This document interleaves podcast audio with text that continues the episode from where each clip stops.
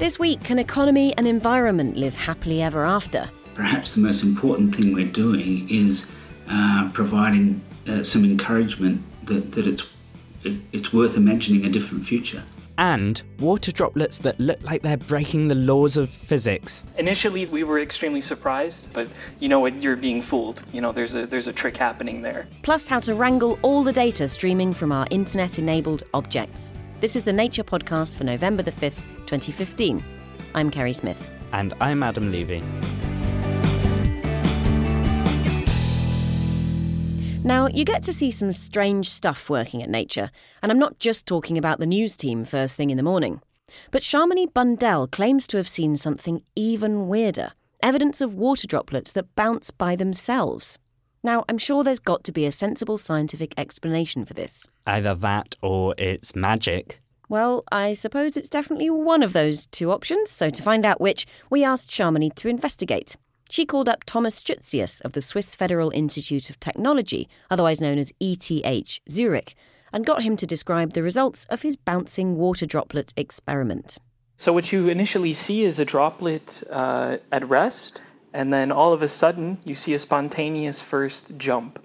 So you see the droplet really just levitates very suddenly, and then comes back down and hits the same surface again, and then it bounces even higher. So with each time that the droplet is coming in contact with the surface, it's bouncing higher and higher. And this was actually supposed to be an experiment on changing air pressure around a droplet of water that you've placed on a superhydrophobic surface. That's a surface whose structure is specially designed to repel water. These superhydrophobic surfaces, some people might be familiar with the, these lotus leaves. Um, what they do is they're a series of hills and valleys, and each of these valleys is filled with air. So the droplet sits on these hills and it rolls around freely on it. So you weren't at all expecting your droplet to start bouncing up and down? No, absolutely not. Because so. When you look at it, it, it, it's perfectly still. It seems to be bouncing up and down by itself, higher and higher each time, with no apparent energy being added. Is, have you found a way to break the second law of thermodynamics? No, we have not. Initially, we were extremely surprised, but you know what, you're being fooled. You know, there's a there's a trick happening there. Um, and it turns out that this trick was... had to do with the evaporation of the, the droplet there. So how did you work out what was really going on? We had some ideas about the fact that the droplet, you know, if it's being accelerated from the surface, you must have a pressure there. If you have a pressure there, uh, you must have a gap where the vapor is trying to drain and it can't get out. Right, so there's a there's a very small gap underneath the droplet. And when exactly. the, when the water there starts turning into a gas, then it's obviously going to be expanding. Exactly. And that, and that's what's sort of pushing, creating the pressure to push the droplet up. Precisely. So th- I can understand how the vapour um, is sort of creating a pressure to push the water droplet up, but why does it keep going and getting higher and higher? So when you're on a trampoline and you're jumping, right, you see that when the person or when you yourself start, each time, you know, you get a little bit higher and higher each time, even though you may only be applying the same force, okay? The same thing's happening probably in this case too. You know, so the, the droplet itself is conserving uh, some amount of momentum after each impact, and then it's just getting accelerated a little bit more each time it hits the surface. And have you actually been using people jumping on trampolines to study this? Yes, we have. There's a gymnasium here at uh, E T H, and sure enough, on Wednesday nights, I think they they have a, a gymnastics club, and we shot a video of uh, uh, one of the students from the university in Zurich here to... to do some jumping for us, so some trampolining. And w- when you put the trampoline videos next to the water droplet videos, you saw yes. sort of the same kind of pattern of, of jumping. Yeah, it, it's surprising how similar they, they really are. I mean, it is an analogy in the end. I don't want to try to say that we gleaned too much new physics or any new physics out of, you know, putting them next to each other, but that analogy sticks with you. So, so this particular experiment looks very cool, but why actually were you studying water droplets on hydrophobic surfaces? What we primarily study in the lab here is ice phobicity. So that is surfaces which repel or resist ice formation on them, uh, which is important for aviation, uh, wind energy harvesting, things like this. So things where if ice formed on them, they would not work properly? They wouldn't work properly. They could reduce efficiency or, more importantly, potentially uh, result in dangerous situations, so safety issues. So I can see why um, hydrophobic surfaces can be pretty useful, but what about these, these particular bouncing droplets? you could imagine that, you know, normally what you rely on is that droplets would uh, roll, you know, to get off the surface. But in this case, with the bouncing droplets or droplets that naturally vaporize, they kind of self-remove. So they don't need any external force applied to them. But I would like to qualify that with saying that the pressures that we were studying here were relatively low and not close to uh, a reality. Because you've created very specific conditions in the lab that makes this happen, but they wouldn't usually go around bouncing by themselves. Precisely. Normally in, in real life, uh, you would not experience such low pressure conditions. But apart from your area of research, is there anything else we can use bouncing droplets for? Can we harness them as tiny engines providing endless kinetic energy? I wish. We did the calculations and they're not great. So I don't think you'll be seeing any kind of motors anytime soon. We, of course, did make a small one for the work where we connected the droplet to a, a simple uh, metal cantilever. And then that droplet was in contact with the surface. And we show that you can, in fact, make mechanical motion with it. But it's I wouldn't. I don't think you're going to be making any, uh, powering any iPhones with it anytime soon. No tiny ant cities with amazing machines? I don't know, maybe, maybe. I, but I, we'd have to talk to the ants, so... That was Thomas Schutzius explaining to Sharmini Bundell why the results of his recent paper won't be changing ant civilization anytime soon. You can find the paper at nature.com slash nature, where there are also some videos of the droplets. There's also a news and views article at the same place. Coming up... Everything from your fridge to your spectacles may soon be internet-enabled. How should we manage all that data? But before that, to Australia, where researchers from the National Research Agency have been acting as fortune tellers for their country. They've been trying to predict the future, but they have a computer model instead of a crystal ball, and their tarot cards are the economy and the environment. Marion Turner is on hand to explain their methods. The team produced dozens of different scenarios, with variations in how long people will work, how much they'll earn, whether the land will be used for crops or forests, where energy will come from, how much C O two will be produced, and much, much more. The data are a bit overwhelming, but the bottom line seems to be that Australia can be both economically successful and environmentally sustainable. Here's lead author Steve Hatfield-Dodds to explain. In some senses, that's the essence of the paper, that you you do have to make choices, but the implications of those choices aren't nearly as big as most people think. You've looked at the relationship between economy and environment using Australia as a case study. Before you tell us what you predicted for the future, um, could you fill us in a little bit on what Australia's like now? So Australia is an interesting country that sort of sits between uh, the developed world, the O E C D countries, and resource-producing low-income countries. But we have a very large uh, mining sector and, and lots of energy-intensive industry. Uh, we're very export-focused, so, so a large amount of the food we produce is exported, a large amount of the energy, uh, fossil fuels we mine. Where we have a high environmental pressure at home uh, because we're serving the needs of other countries. Your model's an ambitious effort to capture a lot of factors surrounding both Australia's economy and its environment. Tell me a little bit about how you modelled that.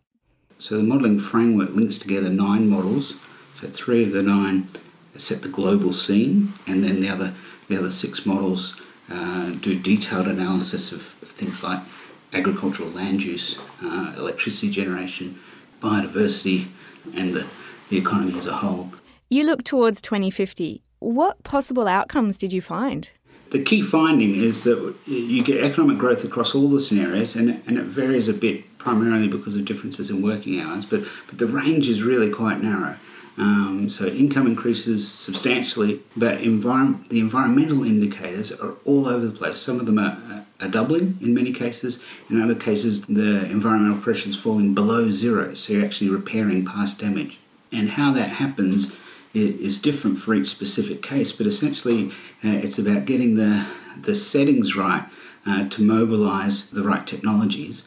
And when you do that, you, you break the links between the environmental pressure and the environmental damage and the service you want. So emissions fall while energy goes up. Water stress is stable or falling while water use goes up.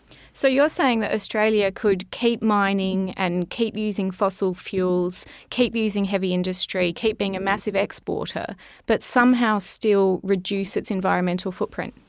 So, so we certainly find that our material-intensive industries can uh, maintain a major share of the economy. We actually find that they grow in most in most cases in, in value terms, um, but the detail under the hood would change. So yes, uh, energy-intensive industry, but in some scenarios that we're shifting to renewable power that's driving those industries. Things like biodiversity loss, which is irreversible, uh, like uh, pumping uh, carbon into the atmosphere, which is extremely risky at this point of human history.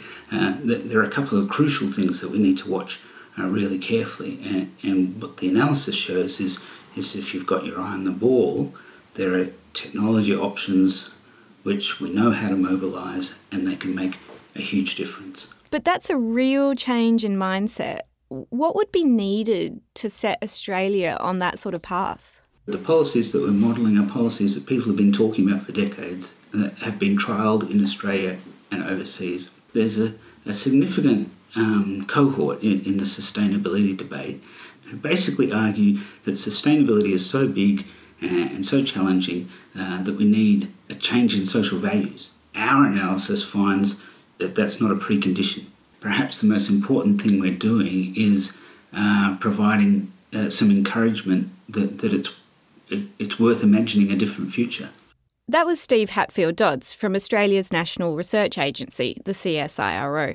Steve says that he and his team are already in discussion with other countries, particularly the U S, about using this modelling approach to predict their own futures.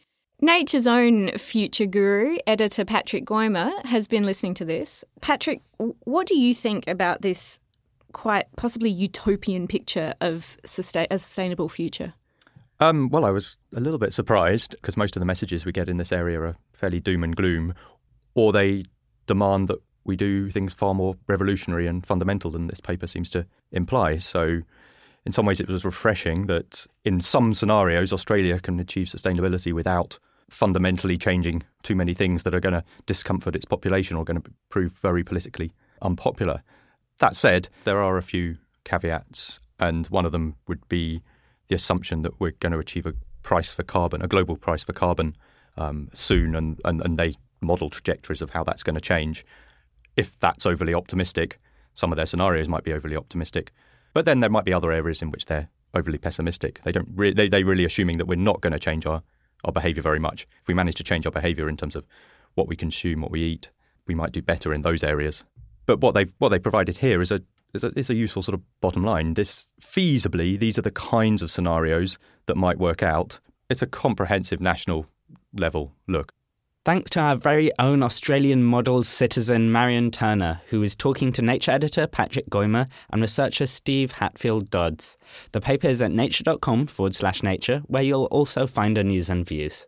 The podcast listener survey is still open over at podcast dash survey dot com. Just a few simple questions so we can find out a little more about our listeners. Do fill it out and you could win two hundred pounds worth of Amazon vouchers. That link again, podcast dash survey dot com. Coming up in the news, the science that Silicon Valley investors are throwing money at this year. And in the research highlights, Curry Luck has stories of melting ice and hunted woolly mammoths. Now, though, over to Noah, who's been trying to get his head around the Internet of Things. My phone tells me how many steps I've taken every day. I only just recently found this out. I have to say, I was a little surprised and kind of creeped out that for almost a year, my telephone has been recording data about my movements without me even knowing. But according to Dirk Helbing of E T H Zurich in Switzerland, this is just a taste of where we're headed. Basically, technology, be it a coffee machine, a fridge, a toothbrush, everything, including our clothes, might be equipped with sensors. Dirk refers to this growing list of internet-enabled objects as the Internet of Things, and it's set to generate a lot of data. In the past, we had a situation where data doubles every twelve months, which has the amazing implication that within just one year's time, we're producing as much data as in the entire uh, history of humanity. Now, in a few years' time, because of the Internet of Things, data will double every twelve hours. We can't hope to process all of this data, says Helbing, but it does provide a valuable opportunity. Well, for sure, we can learn much more about our environment, our world, what causes the problems that we have and how to go about them. So there are a lot of potentials, you know, from smart cities uh, to personalized medicine and all these kind of things. So there are certainly amazing opportunities, but we could also do terrible mistakes if we use these technologies in the wrong way. For instance, think about how information reaches you now. It's been filtered by your Google search or your Facebook newsfeed. We need it filtered, otherwise we wouldn't find anything. But as more and more personal information reaches the internet, it could be used in the wrong way. At the moment, this is being done for us by companies or by institutions of all kinds. And we have a very limited influence on this. We have no idea what the quality of this information is and to what extent we're being manipulated. And in fact, uh, there's quite some evidence now that personalized information is being used to man- manipulate our choices and our behavior. And the question is, is this a good or a bad thing? It could be good because it helps us learn about ourselves, but it could be bad if private companies try to use it for their own ends. Helbing imagines a future where all our data is recorded and filtered by individual organisations, and he doesn't like it.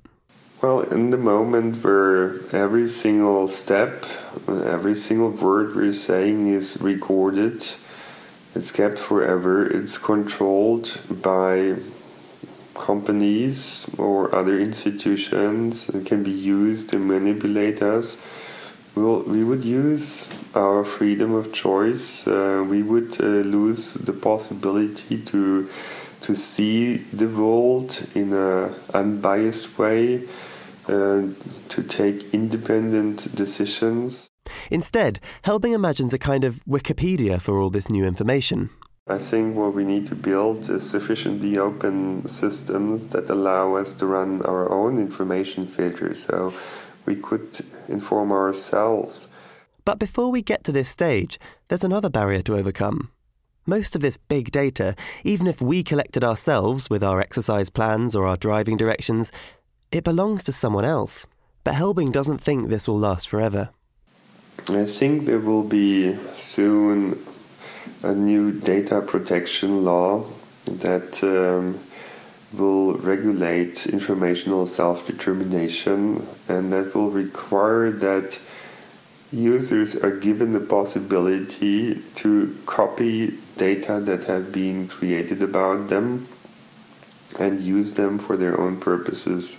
Even if this data becomes available, that's just the first step. First of all, we need to have access to the data in order to be able to do our own filtering and look at the data from our own perspective. So, for example, as a scientist, of course, we are swamped with a lot of new publications, right? And the question is, which publications should I pay attention to and read? Now, I could use different kinds of filters. I could use a filter that shows me the most popular papers, the most downloaded ones. I could ask uh, for uh, the most controversial ones. I could also use a surprise filter. So there are many filters one could think of uh, to suggest me papers to read. And I would like to be able to add my own filters, share them with my colleagues and friends. Uh, they would uh, want to be able to modify them, to improve them further. This is exactly what we need, such an ecosystem of filters that allows us um, to make better and better use of this data deluge that is surrounding us. Helbing himself is working on a system like this. It's called NervousNet, and it aims to give all users access to the kinds of data that the Internet of Things could provide, but in a transparent, customizable and controllable way. Initially, it'll use data from the kinds of sensors you find in a smartphone, just like the ones which have been recording my steps.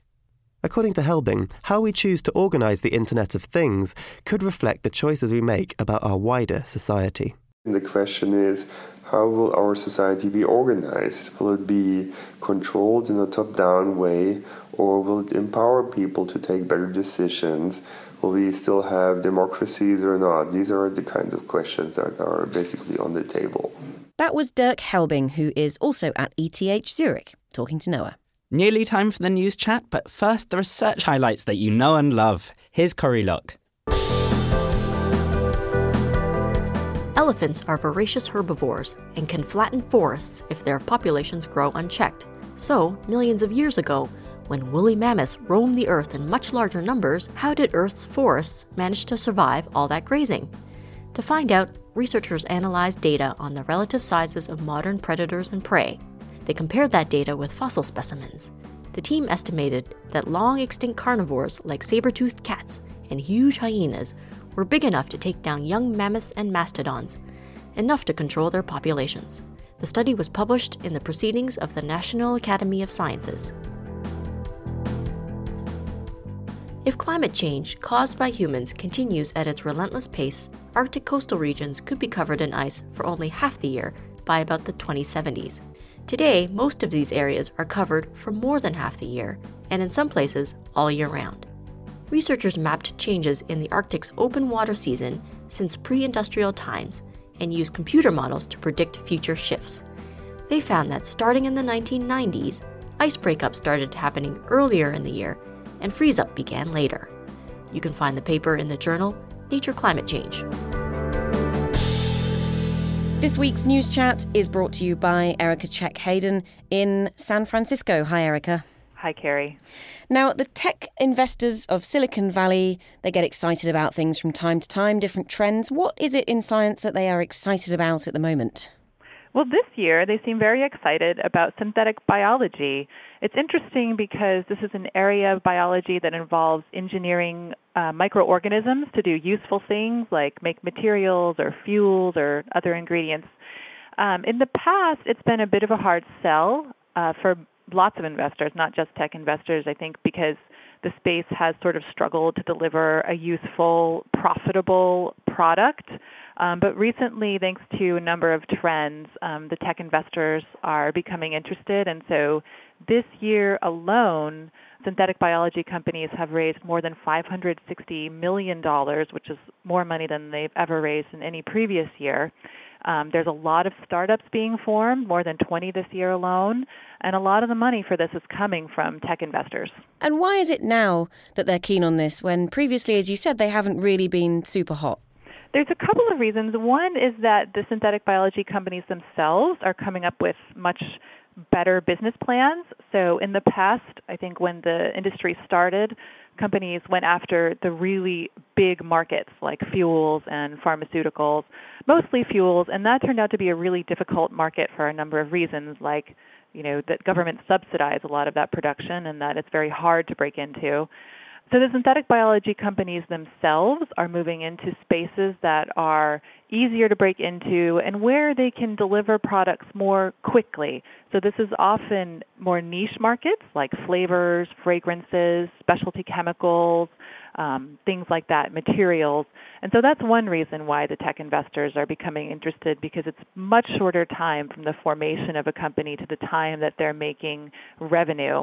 Another reason is that synthetic biology has undergone on this shift, um, as has most of biology, where it's possible to do things much more cheaply thanks to a combination of robotics and information technology.